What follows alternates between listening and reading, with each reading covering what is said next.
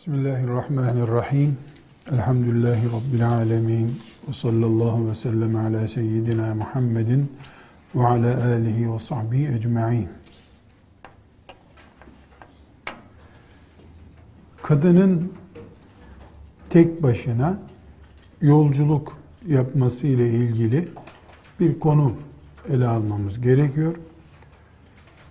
Gerek hadis-i şerif kitaplarındaki pek çok hadis-i şerif ve gerekse fıkıh kitaplarındaki meseleler arasında kadının tek başına yolculuk yapması ile ilgili hükümler vardır.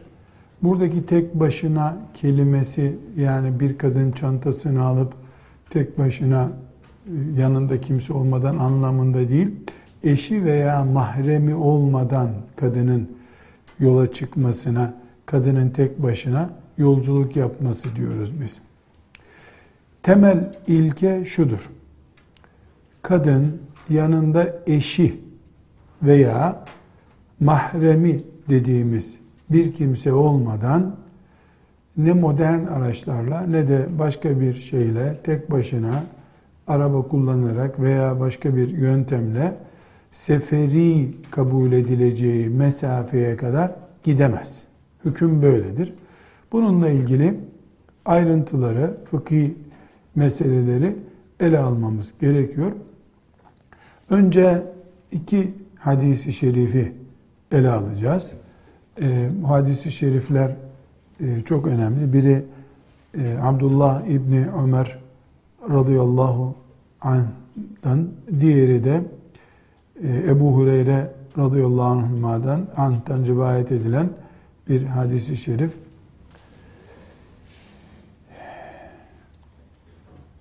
Efendimiz sallallahu aleyhi ve sellemin bu hadis-i şeriflerini, her ikisini de Buhari ve Müslim'den nakledeceğiz. Birinci hadis-i şerif Buhari'de bin seksen altı. Müslim'de de bin üç yüz otuz sekiz. hadis-i şeriftir. Resulullah sallallahu aleyhi ve sellem Efendimiz, "La tusafiril mar'atu selasete eyyamin illa ma'zi mahramin" buyurmuş.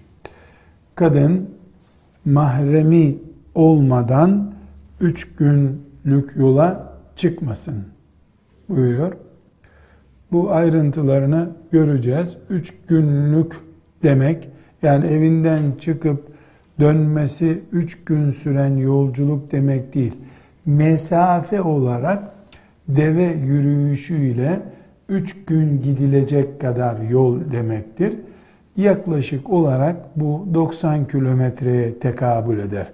Buna seferilik mesafesi diyoruz. O gün Resulullah sallallahu aleyhi ve sellemin gününde kilometre, mil vesaire kullanılmadığı için e, deve yürüyüşü esas alınarak şu kadarlık yol, bu kadarlık yol deniyor. Buna da doksan kilometre diyoruz. Ayrıntılarını göreceğiz. Yine e, Buhari'de bin seksen sekiz. Müslim'de de bin üç yüz otuz dokuz. hadis-i şerif e, dikkatimizi çekecek. E, Ebu Hureyre radıyallahu anh'ten rivayet ediliyor. "La yahillu limra'atin tu'minu billahi vel yevmil ahiri en tusafira mesirete yevmin ve leyletin leysa ma'ha hurmetun. La yahillu limra'atin" bir mümin kadına helal olmaz. "Tu'minu billahi vel yevmil ahir" eğer Allah'a ve ahiret gününe iman ediyorsa. Çok net bir ifade var burada. Allah'a ve ahiret gününe iman eden bir mümin kadına helal değildir. Ne helal değildir? "En tusafira mesirete yevmin ve leyletin" bir gündüz ve geceyi kapsayacak kadar bir yolculuğa, "leyse ma'aha hurmetun" yanında mahremi yokken.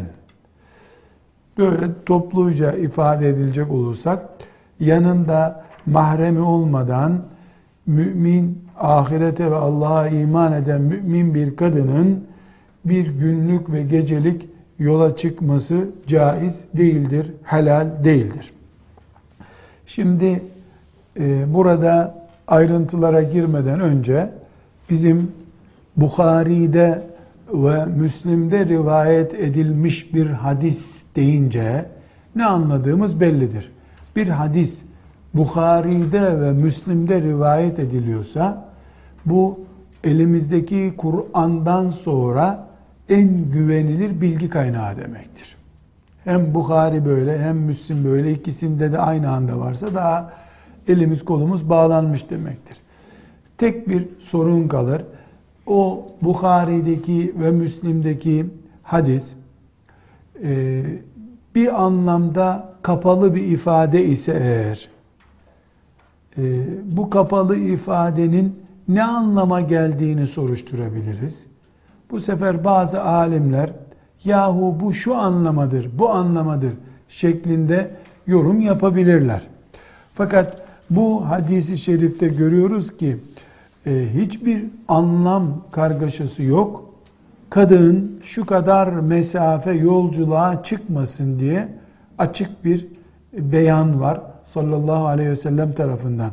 Üstelik de bu hadis-i şerifte misafirlik yapmasın, yola çıkmasın hadis-i şerifi yaklaşık on civarında hadistir. Bunların bir kısmında üç gün ifadesi var, bir kısmında bir gün ifadesi var. Bu farklı deyimler var. E, üç gün de izin vermiyorsa acaba bir güne izin veriyor mu diye bir tereddüt oluşabilirdi. Dedim ya, hadisin varlığında bir sıkıntı yok. Belki anlamını tartışabileceğimiz bir sıkıntı olabilirdi. Bu sefer bakıyoruz ki yine Buhari'de ve Müslim'de başka bir yerde, başka bir sahabiye açıklama yaparken konuyu biraz daha daraltmış, bir güne indirmiş. Bir gün. Ee, buradan da biz anlıyoruz ki yani deve ile üç günde gittiğin yeri atla bir günde gidiyorsan bir şey değişmiyor. Yine hüküm aynı hüküm. Ee, bir başka hadisi şerifi farklı sebeplerle duymuşsunuzdur. Hani sahabinin bir tanesi, o da sahih hadis-i şerif. Sahabinin bir tanesi e, cihada çıkmak için Aleyhisselatü Vesselam Efendimizle e, yolculuğa geldiğinde işte adam, ben buraya geldim, hanımım da hacca gidiyor zaten. Yani evimizde kimse yok, hanımı da hacca gönderdim, ben de cihada geldim gibi bir ifadesine sallallahu aleyhi ve sellem Efendimiz git hanımın e, yalnız hacca gitmesin, sen git onunla hac yap gibi ikazda bulunuyor. Sonra da buyuruyor ki hiçbir kadın e, tek başına e, seferilik mesafesi kadar dediğimiz yola çıkmasın diye ikaz ediyor. Üçüncü bir delil olarak da çok meşhurdur bu hadis-i şerif. Yani kadın hacca gidecek, kocası da cihada gidecek e, ayrımını yapmış adam. Efendimiz sallallahu aleyhi ve sellem hacca giden kadının bile yalnız, yani mahremsiz, buradaki yalnız mahremi yanında olmadan demek, hacca gitmesini sallallahu aleyhi ve sellem Efendimiz e, yasaklıyor. Bundan biz e, hükmümüzü şu şekilde özetleyebiliriz. Elimizde hadis-i şerifler var. Evet, ayet yok bu konuda ama ayetin itaat edin dediği Peygamber sallallahu aleyhi ve sellemin hadis-i şerifleri var.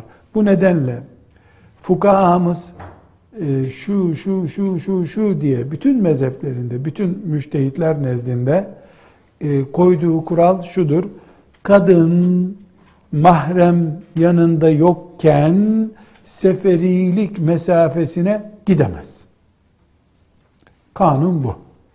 Bunun fıkıh ayrıntıları var. O ayrıntıları e, inşallah konuşacağız. Önce e, başka bir e, konuyu açmamız fayda, açmamızda fayda var. Mahrem ne demek? Mahrem. Kadının mahremi kim? Mahrem olmayanı kim? Farklı başlıklarla defalarca karşımıza çıktı bu. Mahrem, bir kadının mahremi, onunla hiçbir şekilde evlenemeyeceği erkek demektir.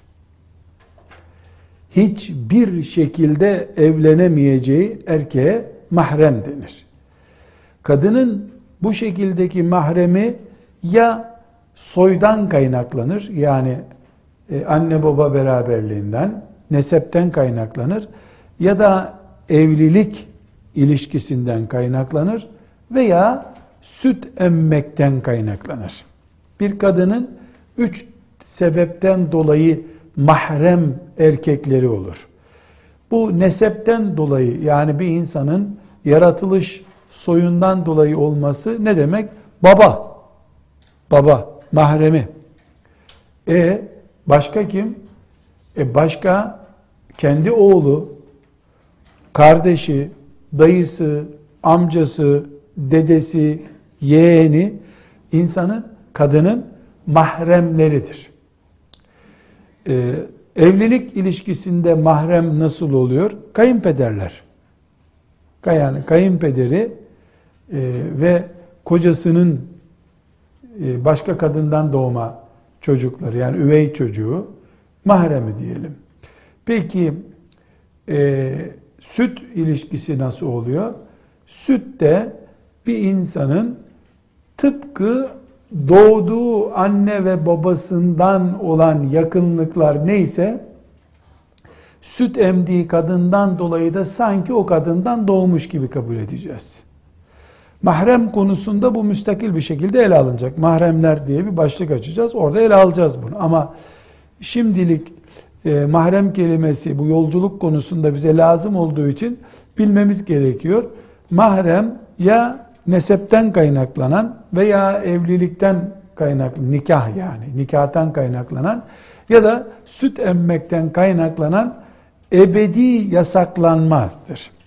Bir de geçici yasak söz konusu olabilir. Ee, yani bir erkeğin mesela baldızıyla evlenmesi geçici haramdır. Baldızla evlilik geçici haramdır. Kadın nikahlı iken birisiyle bütün erkekler onun geçici yasağıdırlar. Ama boşandıktan ve iddeti bittikten sonra erkek onu, mesela kaynı, yani kocasının erkek kardeşi bir kadına haramdır. Niye haramdır? E, bir erkeğin nikah altında olduğu için. E, mesela kocası onu boşadı veya öldü. İddeti bittikten sonra kocasının kardeşiyle evlenebilir mi? Hiçbir sakıncası yok. Evlenebilir. Dolayısıyla bir kayın dediğimiz, mesela kayın veya bir başkası nikahlı olduğu için bir erkekle ona haramdır. O nikah bir sebeple bittikten sonra helale dönüşür. Dolayısıyla onun mahremi değildir. Kayınpeder mahremdir. Yeğen, öz yeğen mahremdir ama yeğeninin e, kocası mahrem değildir. Veya e, bir başka e, örnek, işte yoğun bir şekilde veriyoruz. E, kayınlar, yani kocanın erkek kardeşleri asla mahrem değildir. Bir Müslüman kadın seferilik mesafesine kadar e, çıkabilme, yola çıkabilmesi için kadının yanında ya kocası olacak veya babası olacak, mahremi birisi olacak. E, bu mahrem işte kimdir? Kardeş mesela. Mesela yeğen olacak. Aksi takdirde kadını, kadının uzun bir yola çıkması haramdır. Haramdır. Bu haram kelimesi, içki haramdır derken nasıl haram diyorsak, E, zina haramdır derken, halvet haramdır derken nasıl haramdır diyorsa böyle bir haramdır. Yani haramın e, beyazı, karası yok. Evet, haramların da şiddetle haram olanları var. O şiddette olmayan haramları var. İşte kebair günahlar dediklerimiz var. Şüphesiz, şüphesiz kadının İstanbul'dan Ağrı'ya, yani doksan kilometreden daha uzun bir mesafeye tek başına bilet alıp gitmesi veya arabasına binip tek başına e, araba kullanıp gitmesi e, Allah'ın haramlarından bir haramdır. Çünkü hadis-i şerif ne demişti? La yahillu limra'atin tu'minu billahi vel yevmil ahire demişti. La yahillu, helal değildir. E demek ki haramdır. Helal olmayan haram. Elbette kadının veya erkeğin zina etmesi haramdır derken ki haramın tonu ile, ki Allah'a şirkten sonraki en büyük haramlardan biridir zina haramı. E, elbette e, faiz ki Allah'a şirkten sonraki yedi büyük günahtan bir tanesidir. Elbette kadına zina iftirasında bulunmak ki en büyük yedi günahtan bir tanesidir. Onunla bu şekilde yalnız yola çıkma, hal, halvet yapma veya kadının tek başına seferlik mesafesine çıkması aynı düzeyde değil ama haram. Haram. İşte çağın gereği bunu yok saysak olmaz mı diyeceğimiz bir mekruh filan değil. Mekruhlar üzerinde şöyle böyle bir esneme belki yapılabilir. Yeri geldiğinde mekruha, mekruh olmasına rağmen bu yapılabilir denir ama haram dendikten sonra buna denemez. Şu var bir de, yani Hanefi fukahası haram demiştir. Şafii fukahası da haram demiştir. E, Hanbeli fukahası da haram demiştir. Maliki fukahası haram dememiştir. Böyle bir sanaryo düşünelim. Bu konuyla böyle bir bağlantı yok. Çünkü bu konuda şu fakih, bu fakih diye bir şey yok. Hepsine göre haram, çünkü açık hadis-i şerif var ortada. Ve hadis-i şerif hem sahih hem de çok sarih. Açık hadis, yani tartışılacak bir bölümü yok. Sağlam hadis ve tartışılacak bir bölümü yok. Dolayısıyla filan mezhep kalkıp buna rağmen böyle bir şey diyemez. Farklı hükümler çıkar. Biraz sonra çıkaracağız ama kadının tek başına yolculuk yapması filan mezhebe göre haram değildir denemez. Böyle bir şey olamaz. Ama hatırlayın, kadın aybaşı halindeyken veya genç kız aybaşı halindeyken Kur'an okuyabilir mi, hafızlık yapabilir mi diye bir konu. Aybaşı ile ilgili hükümleri incelediğimiz zaman ne demiştik? Ee, İmam Şafii'nin mezhebinde haram demiştik. Ebu Hanife'nin mezhebinde haram demiştik. Ahmet bin Hanbel'in mezhebinde haram demiştik. Cumhur-u fukaha, yani fukahanın büyük bölümü böylece bunu haram görüyor demiştik. Ondan sonra dedik ki İmam Malik'in mezhebinde ise E, aybaşı halinde kadın hafızlık yapıyorsa Kur'an okuyabilir, hafızlığını unutmasın diye bu şekilde fetva veriliyor. İbn-i Teymiye de bu görüşü destekliyor Hanbeli olduğu halde demiştik. Şimdi bu sefer e, bu konuyu tekrar ele alıyoruz. E, diyoruz ki kadının seferilik mesafesinde uzun bir yola, yani şimdiki e, çağdaş rakamlarla doksan kilometrenin üstünde bir mesafeye tek başına mahremsiz yolculuk yapması haramdır. Bunda herhangi bir içtihat farkı yoktur dedik. Neden? Çünkü o konudaki, hani o kadının aybaşı halinde Kur'an okumasında işte Tirmizi'de bir hadis var. Bu Tirmizi'deki hadisin sahihliği konusunda e, ittifak yok. Bu hadis sahih değil. Zayıf bir hadis. Zayıf hadisle amel etme konusunda fukahanın A B görüşleri olabilir. Bir kısmı işte haramdır diyor, zayıf da olsa e, haram diyor. Kur'an'a e, yazılı olduğu kağıda çıplak elle tutma hadisini de kendilerine bir türlü gerekçe olarak görüp cünüple ilgili hadi, ayeti ve hadisleri de yandan birleştirip bu Tirmizi'nin e, zayıf da olsa hadisini takviye ederek böyle bir hüküm çıkardılar dedik.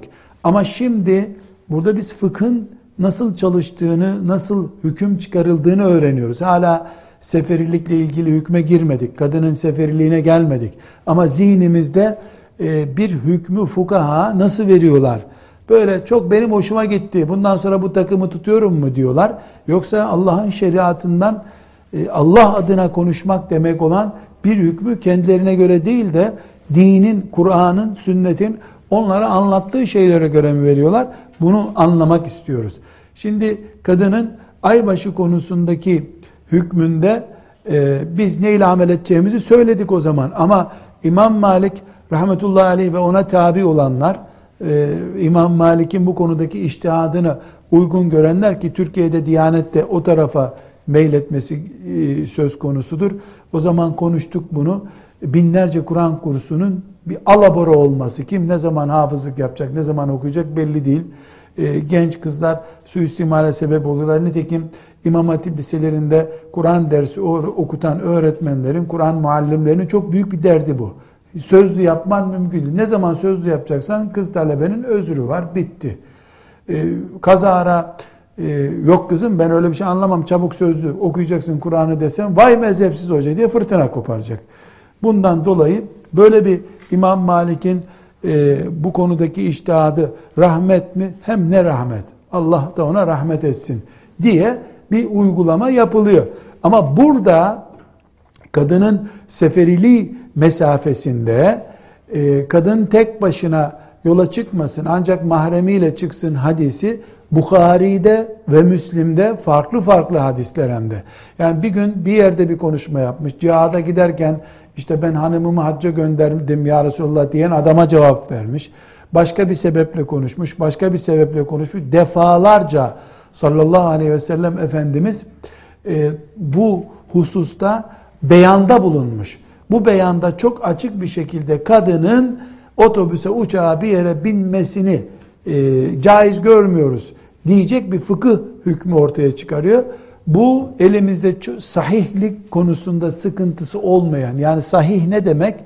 Peygamber aleyhisselama yüzde yüz ait bu söz. Hiç şüphemiz yok bunda. Buhari'de ve Müslim'de ve muhaddislerden biri çıkıp da yahu bu hadisten ben şüphe ediyorum biraz dememiş. Tarih boyunca kimse böyle bir şey dememiş.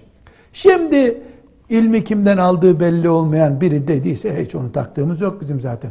Ama mesela Buhari'de olduğu halde mesela velilikle ilgili bir hadis var. Men adali veliyen fakat azentuhu bil harb.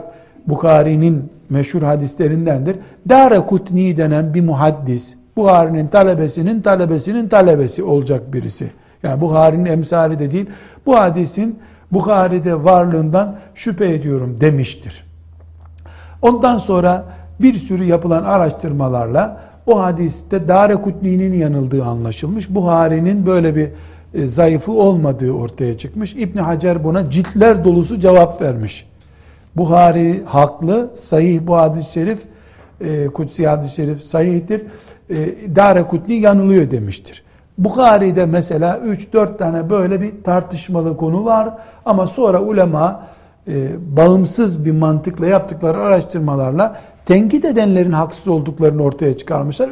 Ümmeti Muhammed'in bir ittifakı oluşmuştur bu konuda. Şimdi bir böyle hadisler var ki bunlar bile sahih olarak zaten elimizdedir bizim. Sahih olarak elimizdedir.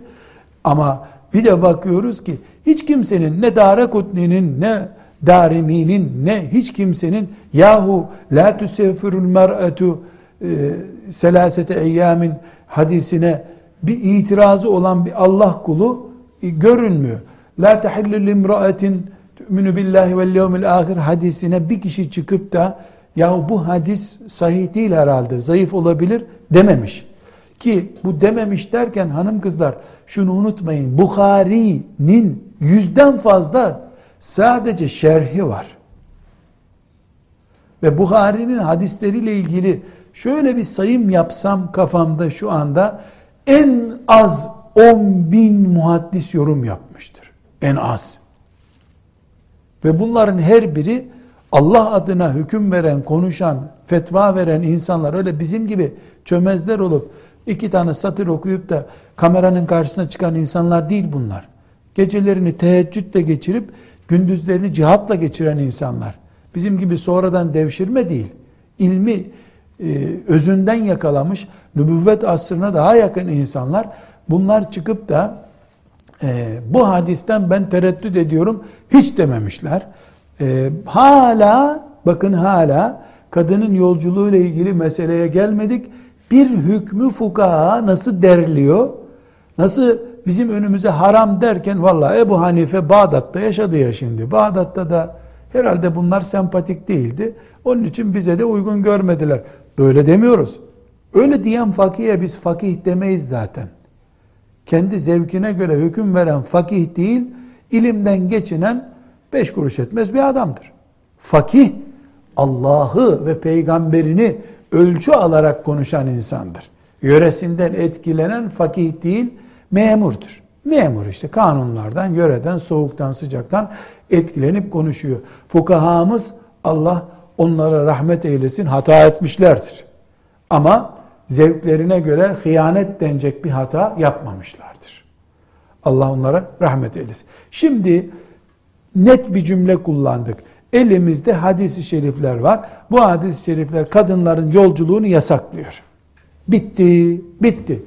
Daha İmam-ı Azam'a filan soru sormaya gerek yok. İmam Malik ne diyor bu acaba? Ne yapacağım ben İmam Malik ya? Ne yapayım Ebu Hanife? E, Resulullah var burada. Sallallahu aleyhi ve sellem. Ama Kur'an-ı Kerim içkiyi, alkolü, zehir zemberek haram saydığı halde içkinin, alkol denen şeyin soframızda olabileceği pozisyonlar da bulunuyor. İlaç kutumuzun içinde bulunabiliyor. Yahu el-hamru vel-meysir ayeti nerede? Hani el-hamru vel-meysir, alkol ve kumarı haram eden ayet. Bir dakika diyoruz. Bu böyle haram ama dinimiz uçuk bir din değildir. İnsanın hayatında kaldıramayacağı şeylere göre esniyen bir dindir. Allah'ın alkolle ilgili kanunu yüzde bin haramdır. Bitti. Ama la yukellifullahu nefsen illa vus'aha. La yukellifullahu nefsen illa vus'aha. Allah herkese kaldırabileceği kadar din yüklüyor. Yuridullahu bikumul yusra ve la yuridu bikumul usr. Allah size kolaylık istiyor, zorluk istemiyor. Bu da Kur'an'ın ayeti. Mümin can burasına geldiği zaman alkol de kullanır, en necis hayvan olan domuz etinden de yer. Peki yahu çok zor bu, yataktan üşeniyorum kalkmaya, çok zorlandım mı demek bu? Eh, kaç kuruşluk müminsen o kadar. İnsan var, can boğazına geldiği halde biraz daha sabredeyim der. İnsan var, e, çok üşüdüm diye baharda sobayı yakar. İman meselesi. Yarın mümin Rabbinin huzuruna çıkıp hesap vereceğine göre zorlandı mı, kolaylandı mı kendi düşünür onu. Ama fukaha ne yaparlar? Apaçık Kur'an ayeti bulunduğu halde, apaçık hadis-i şerif bulunduğu halde zorluk bölümünü ayırırlar onun. Yolculuk içinde bu kural geçerlidir. Kadının yolculuğunu konuşuyoruz. Şimdi hanımefendiler, e, kadının tek başına, yani mahremsiz demek tek başına. Yoksa kızını yanına alsa bir şey değişmiyor. Mahremsiz, yanında mahremi veya eşi yokken yolculuğunu konuşuyoruz. Yolculuğu üçe ayırmamız lazım. Bir insan, kadın olsun erkek olsun, üç türlü yolculuk yapar. Birinci yolculuğu mubah yolculuktur. Mubah yolculuk ne demek? Yani annesini ziyarete gidiyor, tatile gidiyor. Bir insanın, erkek veya kadın, tatile gitmesi nedir? Mubahtır. Akrabalarını ziyarete gitmesi mubahtır. Nedir bu mubahlık? Nedir mubahlık? Serbest demek. Öğlen yemeği yemek veya yememek serbest bir konudur. Sekizde mi yatacaksın, sekiz buçukta mı yatacaksın? Mubah bir konudur. Yolculuk mubah bir gerekçeyle yapılıyordur. Helal. İstanbul'dan Kars'a A, B, C, D hangisi olursa olsun helal olan bir sebeple gidiyor. Bu yolculuk helal bir yolculuktur. İşte kadının helal olan bir yolculuğa, ki bu birinci çeşit yolculuk, çıkması haramdır. tek başına, mahremsiz, kadının mubah olan, helal olan yolculuğa çıkması haramdır.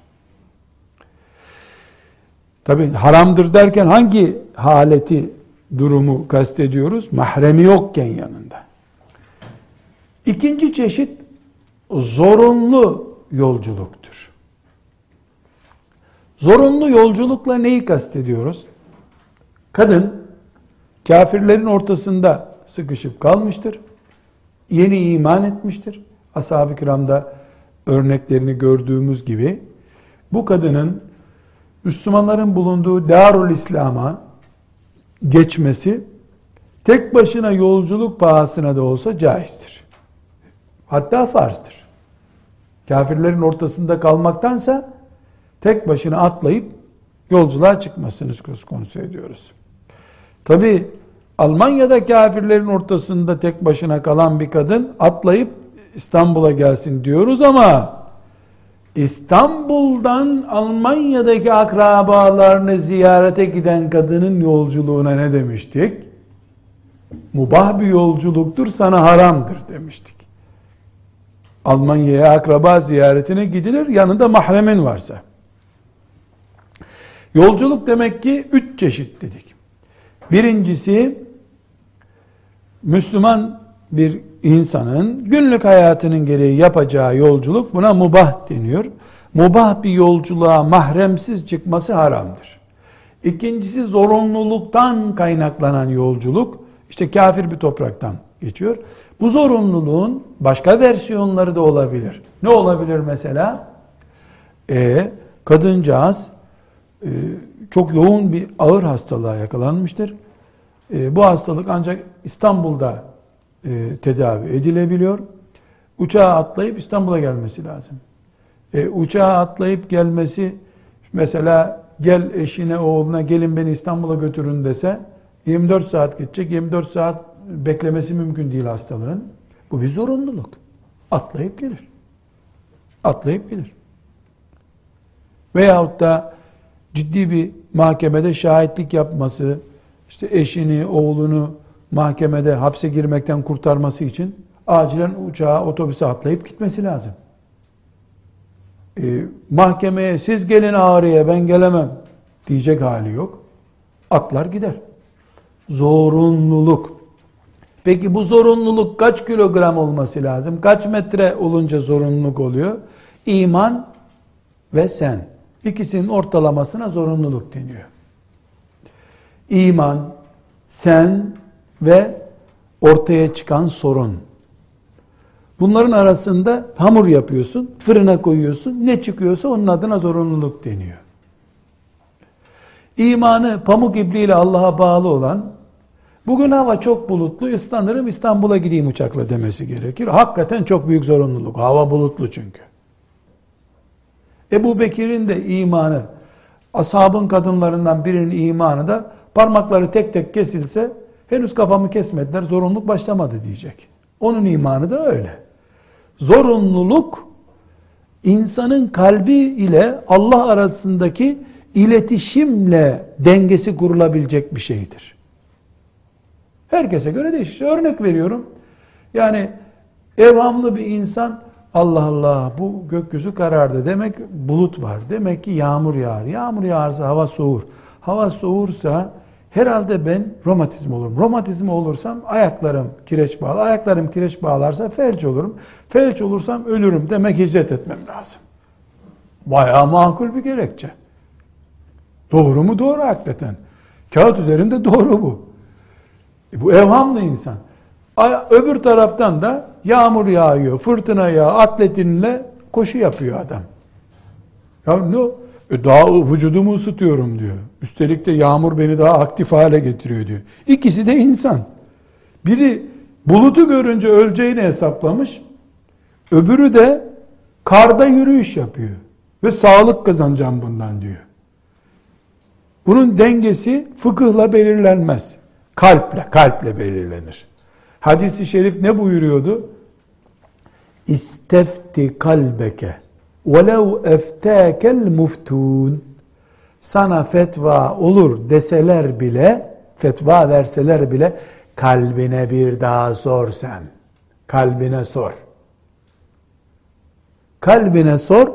Kalbin sana bak neler diyecek. Gittin müftüye öyle bir anlattın ki aman aman aman canını kurtar çabuk çabuk caizdir git ben dedi sana. Gittin dedin ki ölüyorum. Doktor dedi ki sen yaşamazsın acil İstanbul'a yetiş.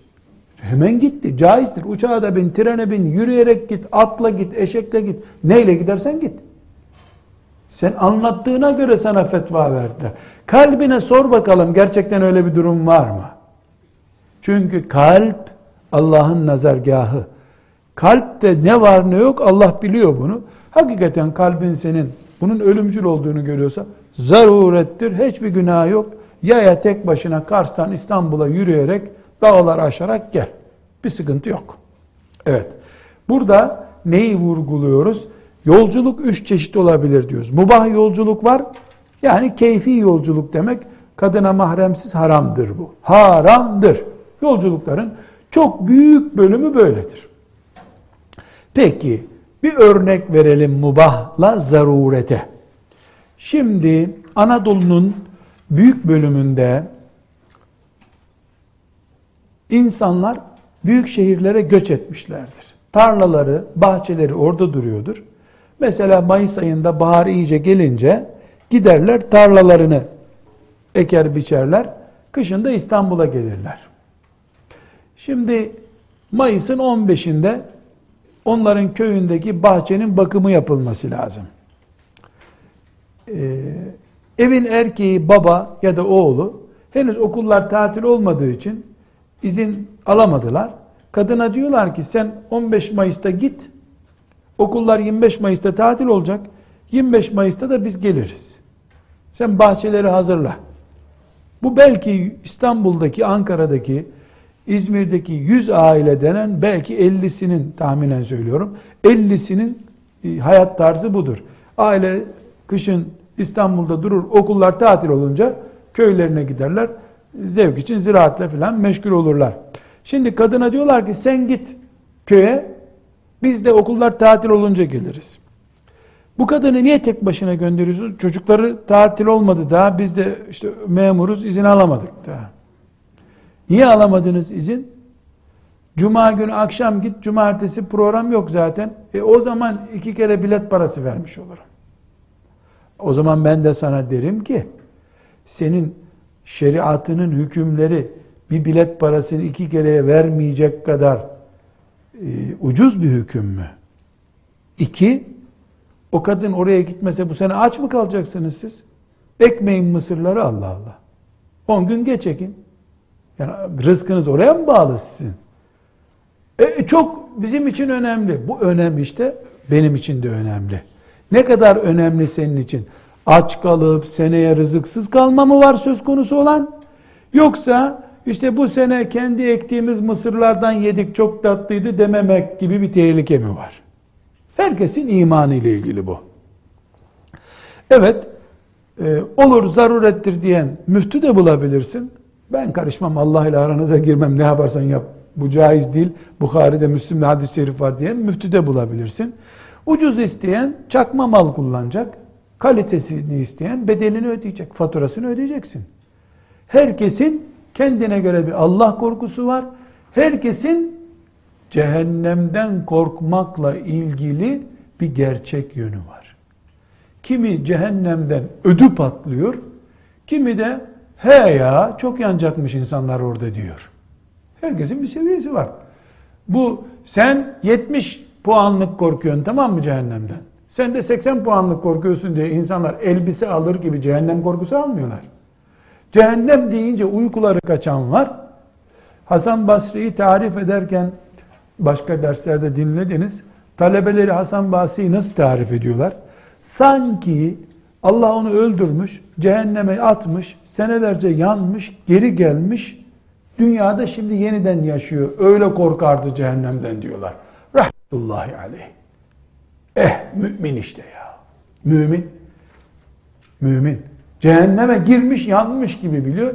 Kimi de cehenneme bir ayağını sokmuş, hala yanmam diye umut ediyor.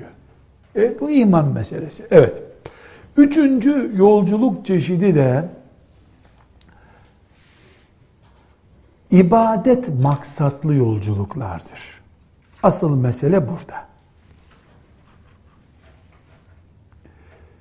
İbadet maksatlı yolculuklar farz bir yolculuk olabilir.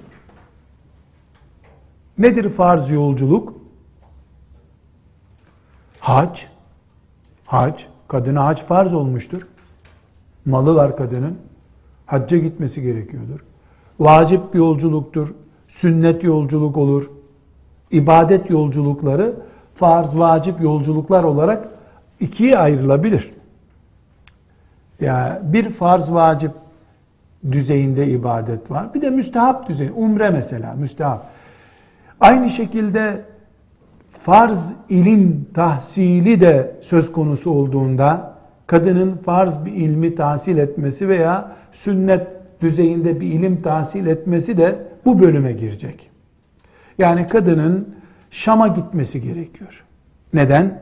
Filan ilimi öğrenmesi farz kadına, İstanbul'da bunu tahsil edemiyor, Şam'a giderse tahsil edecek. Her halükarda yolculuk üçe ayrılıyor dedik. Nafile yolculuk, e, mübah yolculuk, kadına mahremsiz haram. Zorunlu yolculuk, sıkıntı yok. Zorunluluğa boyutlar getirdik. İbadet maksatlı yolculuk, en başta hac olmak üzere ilim ve benzeri faaliyetler için yapılacak yolculuklar. Burada e, mesele tıkandı geldi. Asıl sorun burada zaten. Çünkü öbüründe, yani birinci ve ikinci çeşidinde yolculuğun tartışılacak bir mesele yok. Tartışılacak bir mesele yok. Nedir tartışılacak bir mesele yok? Mübah yolculuk haram, bitti. Zaruri, helal, o da bitti. Fakat ibadet maksatlı yolculuklar var. Bunlar hac olabilir vesaire. Ebu Hanife rahmetullahi aleyhin başını çektiği birinci fukahanın grubuna göre bu hadislerden dolayı hiçbir şekilde hacca veya cihada bir yere gidemez kadın tek başına. Mahremi olmadan üç bin beş bin kadın birleşseler gidemezler. Ebu Hanife'nin rahmetullahi aleyhi ve talebelerinin ve onlar gibi düşünen büyük bir fukaha kesiminin içtihadı bu şekildedir. Naslara, hadislere yakın olan da budur. İkinci içtihat İmam Şafii, Muhammed bin İdris Şafii rahmetullahi aleyhin ve başını çektiği bir ulema grubunun verdiği fetvaya da yaptığı içtihada göre farz olan hacca bir kadın kendisi gibi takva, hacca gitmek isteyen ve Allah'tan korkan güvenilir bir on kişilik grupla gidebilir demişlerdir. Tek başına zaten haram. İki kişi olursa yine olmaz. Kalabalık bir grup, ki kalabalık demek iki haneli bir sayı demek. On kişi mesela ya da işte en az dokuz kişi. İki haneli sayılara bulursa ve bunların içinde modernist böyle çıplak gezen biri yok. Hepsi hakikaten hac atmosferindeyseler gidebilirler demiştir. Şimdi bunu niye ayrı, böyle bir ayrı bir grup olarak konuşuyoruz da e, yahu böyledir işte Ebu Hanife'nin mezhebi budur demiyoruz. Şundan dolayı. Bir kere bizim memleketimizde e, büyük bir bölüm Şafii mezhebinden insan var. Bu da en az Hanefi mezhebi kadar hak mezheptir. En az Hanefi mezhebi kadardır. Bu hususta da Ee, sonradan devşirme bir içtihat değil, ta İmam Şafii'den beraber gelen bir içtihattır bu. İmam Şafii Resulullah sallallahu aleyhi ve sellem Efendimiz'den yüz elli sene sonra doğmuştur. E, yüz elli sene zarfında dev büyük tabi'in neslinin devamı devam ediyordu. E, dolayısıyla bu uçuk bir görüş değil. Böyle bir içtihat var. Bunun da dayandığı deliller var ama. Şimdi burada bu hadis var. Tıpkı alkol konusunda olduğu gibi bu hadisi nasıl alkol yüzde bin haram ama şurada burada kullanılabilir mi diye belli bir gevşeme noktaları da oluyor. Taviz değil ama. Allah kendisi gevşetiyor. İllâ men uddururtum. Yani bir sıkıştığınız zaman diye bir kural var ortada. E bu hadis, yani Buhari ve Müslim'deki bu hadisler açısından da böyle esnedi denebilecek noktalar var. İmam Şafii rahmetullahi aleyh bu noktaları alıp kadın güvenli denebilecek bir grupla beraber hac yolculuğuna çıkabilir, farz hac ise demiştir. Şimdi burada bu farkı belirttikten sonra belli noktalara cevap verelim. Birinci nokta, çok dikkat edin, bir insanın seferi yolcu dediğimiz mesafesi doksan kilometredir. Bu birinci nokta. yetmiş kilometrelik yolculuk, yolculuk değildir. Dolayısıyla kadın tek başına doksan kilometreyi bulmayan bir mesafeye çıkabilir. Halvet olmamak şartıyla. Halvet ayrı bir konu. Mesela üç kadın birleşip e, Silivri'den Topkapı'ya gelebilirler mi? altmış kilometre. Gelebilirler. Fatih'ten Tuzla'ya gidebilirler mi? altmış kilometre. Gidebilirler. Gebze'den e, Adapazarı'na gidebilirler mi? Dur. Kaç kilometre Gebze'den Adapazarı? yetmiş beş kilometre. Gidebilirler. Halvet ikinci bir konu. Halvet başka bir konu. Üç kadın, beş kadın birleşmiş gider. E gittikleri şey beş kuruş etmez bir iş. Ya o ayrı bir konu. Bu bir hasta ziyareti de olabilir. Oradaki bir fuara, fıskı fucura gitmek için de olabilir. O başka bir mesele. Gidebilirler mi, gidemezler mi başka bir mesele. Demek ki mesafe doksan kilometre. İşte filan fıkıh kitabında doksan değil bu. Ne kadardı? seksen dokuz onda yedi. Ya böyle şeylere takılmamak lazım. Yani doksan kilonun yüz metre aşağı, yüz metre yukarıda olmasına, mesela ölçü ortalama doksan kilometredir. Arapçadan tercüme edilmiş kitaplarda seksen sekiz küsür kilometre görünür bu mesela. İşte şu kadar e, mesafe şöyle ölçülür. Yani bu rakamları milimetrik ölçemezsin zaten. İki, bu kilometre atla, eşekle, katırla, yürüyerek, koşarak, trenle, uçakla, füzeyle, tankla, ne ile gidilirse gidilsin önemli olan kilometredir. Gemisi, memisi yok bunun. Kilometredir. Kilometreyi baz alıyoruz. Üç, bunlar önemli kurallar, bunlara dikkat ediyoruz. Bir yere iki üç alternatifle gidiliyordur. Benim kullandığım alternatif yol hangisi ise onu ölçerim. En basit örneği bunun Yalova'dır. İstanbul'dan Yalova, mesela Pendik'ten Yalova yirmi kilometre. Ama İzmit Körfezi'ni dolaştığında yüz yirmi kilometre. Aralarında yüz kilometre var. Pendik'ten araba vapuru ile karşıya geçen yirmi kilometre yol gitmiş olur, seferi değildir. Kadın Pendik vapurunu kullanarak tek başına Yalova'ya gidebilir. İzmit Körfezi'ni dolaştığı zaman devreye haram girer. Bu inşallah anlaşıldı. Neyi, hangi yolu kullanıyorsan önemli. Bunun uzak yolu da var. Canım öyle kutuplardan dolaşıp gelirsen de on bin kilometre olur Mekke o zaman. Yani dolaşıp ters taraftan dolaşırsan yol uzar. Sen hangi yolu kullandın? Kaç kilometre gittin? Önemli olan odur. Ve çok önemli bir başlık daha. Yolculuk başka şey, bir yerde kalmak, misafir olmak başka şeydir. Bir yerden bir yere doksan kilometreden fazla ise yolculuk yapıyorsun. Gittiğin zaman oradaki konum başka bir konum. Kadın tek başına mahremsiz yolculuk yapamaz dediğimiz zaman kastedilen şey tek başına o mesafeyi gidemezdir. Gittikten sonra orada kalabilir. Kalmak başka bir mesele. Evet, bir fitne, can güvenliği gibi bir tehlike olur.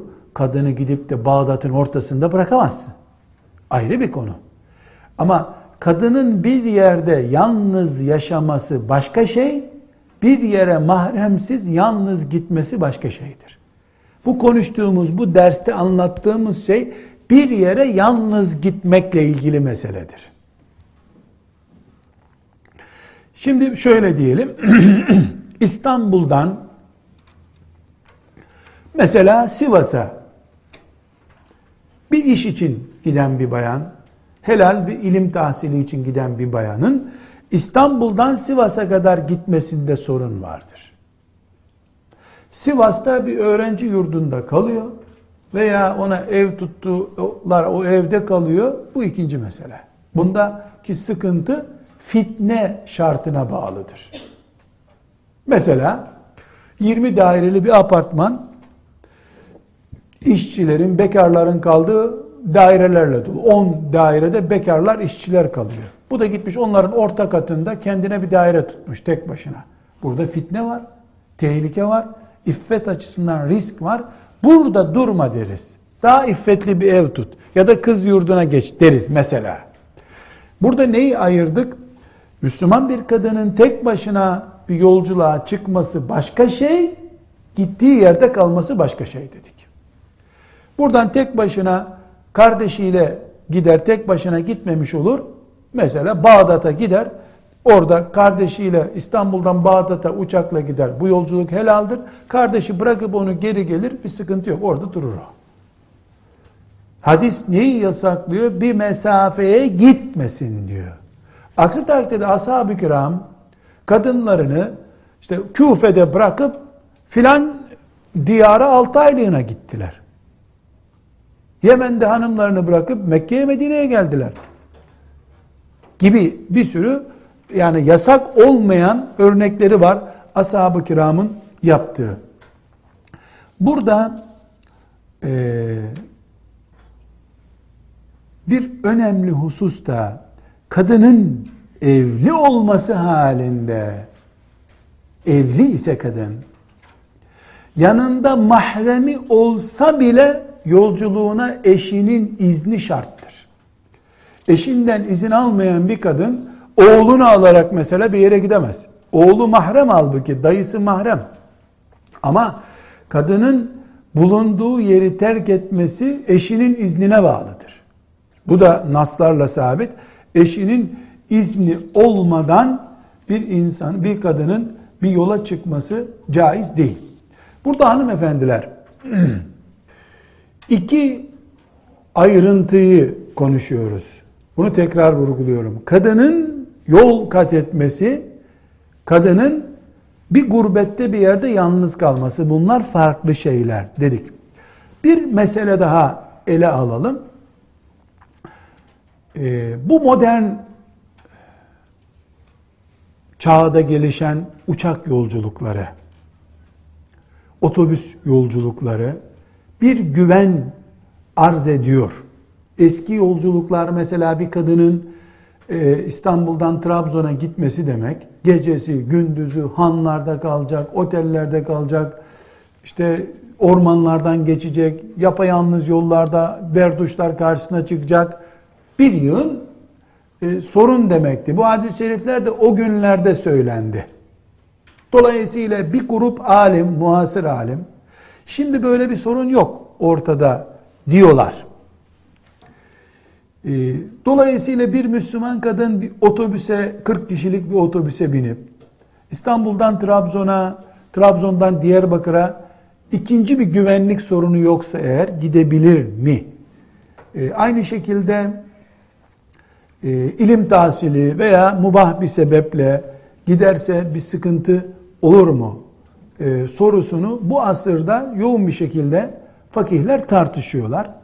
Ee, hadis-i şerif çok açık ve seçik olduğu için e, önemli bir bölümü fakihlerin otur oturduğun yerde bir yere gidemezsin diye özetleyeceğimiz şeyi söylüyorlar ama Maliki fukahasından nakledilen bir görüş var.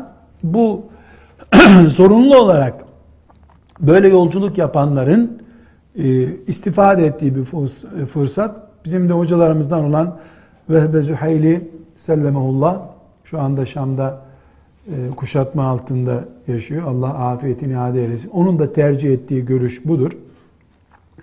e, kadın uçak gibi, otobüs gibi toplu bir güven veren e, araçlarla, e, ilim gibi bir maksatla güven ortamı sağlanmışsa yolculuk yapabilir diye. Mesela bu güven ortamı nedir? Beş kız birleşmiş gidiyorlar ve yan koltuklarına da erkek oturmuyor. Uçakta da aynı şekilde erkek kadın e, ayrımı koltukta sağlanmış. E, indiği zaman orada da otobüs arayacak, işte gece yarısına rastladı, otobüs nasıl bulacak diye bir sorun yok. İner inmez de e, güvenli var. Bu şekilde bir fetva vardır. Bu fetva bir, bütün ulemanın ittifak ettiği bir fetva değildir. İki, bir yığın şarta bağlanmıştır. Şu şart, bu şart, şu şart gerçekleşirse deniyor. Burada demek ki bir kalp itminan meselesi var.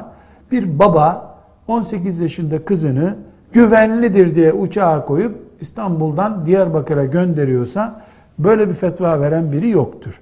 Ama on tane kız bir otobüse binip beraberce bir ilim yolculuğu için, bir e, faaliyet için gidiyorlarsa bunun için bir söz konusu vardır. E, uçağın güvenliği, e, otobüsün güvenliği, e, biraz önce söyledim, herkesin kalbi var, herkesin Rabbi var. Bunların arasında çözülecek bir sorundur bu. E, burada şöyle bir e, mesele var. Deniyor ki bu asırda Ee, çok rahatlamıştır sistem. Eski huzursuzluklar, korkular yok. Ee, ben çok yolculuk yapıyorum. Hiçbir uçak yolculuğunu o kadar rahat hissetmedim kendimi. Ne otobüste zaten bir kaza olursa parçalarımı kim toplayacak burada diye düşünüyorum. Uçakta kaza olsa da olmasa da nasıl ineceksin, kimliğin, mimliğin. Yani es-seferu kıt'atun minel azab diyor Efendimiz sallallahu aleyhi ve sellem. Yolculuk dediğim bir tür sıkıntıdır.